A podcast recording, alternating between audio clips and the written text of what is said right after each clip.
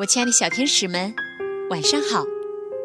欢迎收听微小宝睡前童话故事，我是为你们带来精彩故事的橘子姐姐。今天有一位小寿星要过生日咯，她的名字叫吴佳怡。我们一起来听听她的声音吧。姐姐橘子姐妹你们好，我叫吴佳怡，我今年5岁半了。我想点播一个关于巨人的故事，谢谢你们。好的，佳怡小朋友，祝你生日快乐。那么除此以外呢，还有4位小朋友也今天点播了故事，我们一起来听听他们的声音吧。姐姐珊珊姐姐你们好，我是乐子，我的妈妈快要生小宝宝了，所以我想点播一个关于弟弟或者妹妹的故事，谢谢。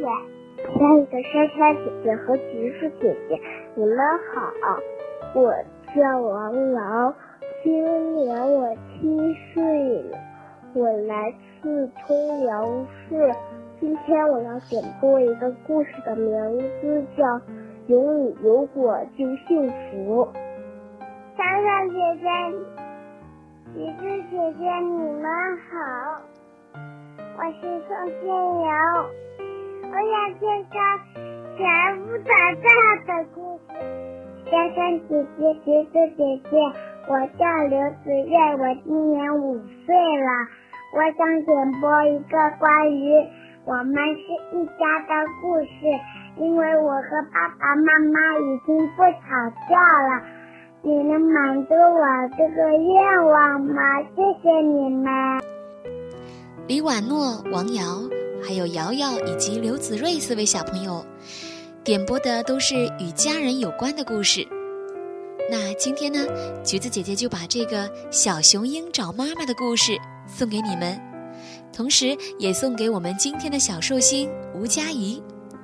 接下来让我们一起来听听这个故事吧。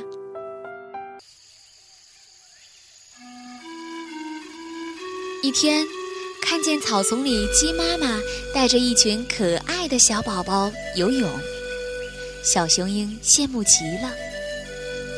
小雄鹰心想，这一定是它的妈妈，因为小雄鹰出生还没见过妈妈长什么样呢。小雄鹰忍不住落在一块石头上，亲切地叫：“亲爱的鸡妈妈，我找到您了。”“哦，孩子，你认错了，我不是你妈妈。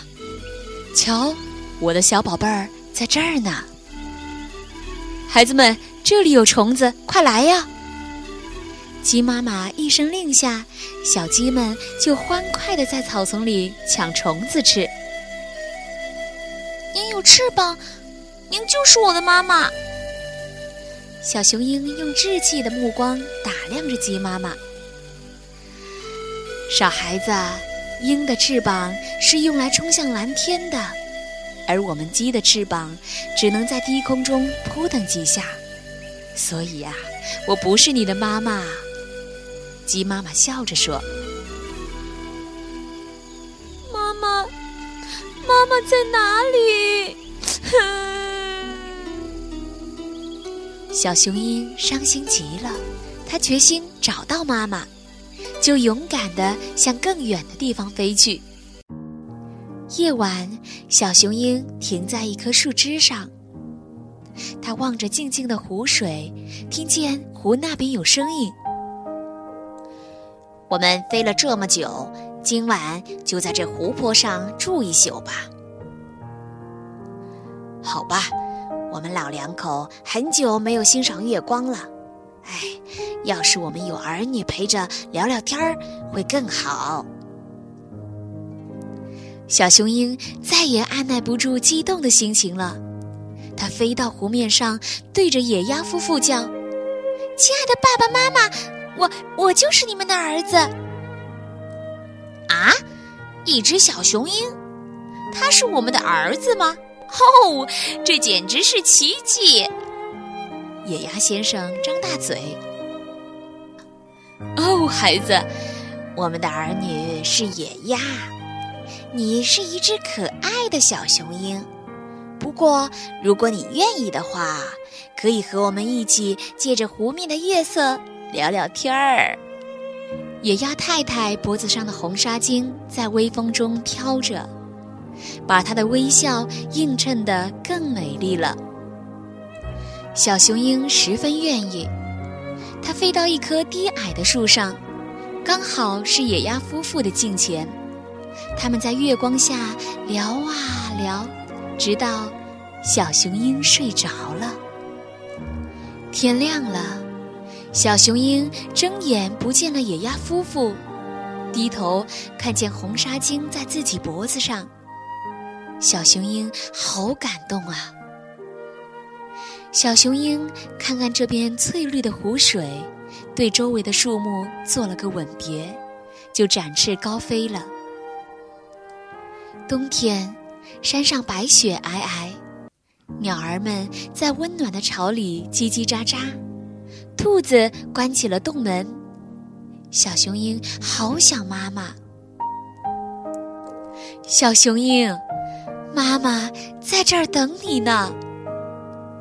小雄鹰惊讶地抬头看，老鹰正从一棵树上飞过来，然后轻轻地落在小雄鹰身边，说：我亲爱的孩子，不是妈妈狠心，我们鹰就得练就一双坚硬的翅膀，学会搏击风浪。现在你已经能够远走高飞了，妈妈真替你高兴。老鹰妈妈用硕大的翅膀抚摸着小鹰的头，小雄鹰幸福地依偎在妈妈怀里，泪水打湿了她的眼睛。她终于明白了妈妈的良苦用心了。我找到妈妈了，我找到妈妈了！小雄鹰兴奋地向高空呼喊着。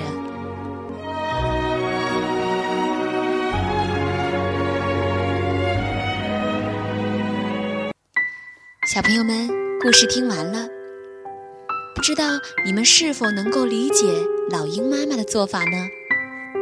好了，今天的故事就到这里了。明晚，微小宝将继续伴您入眠。晚安。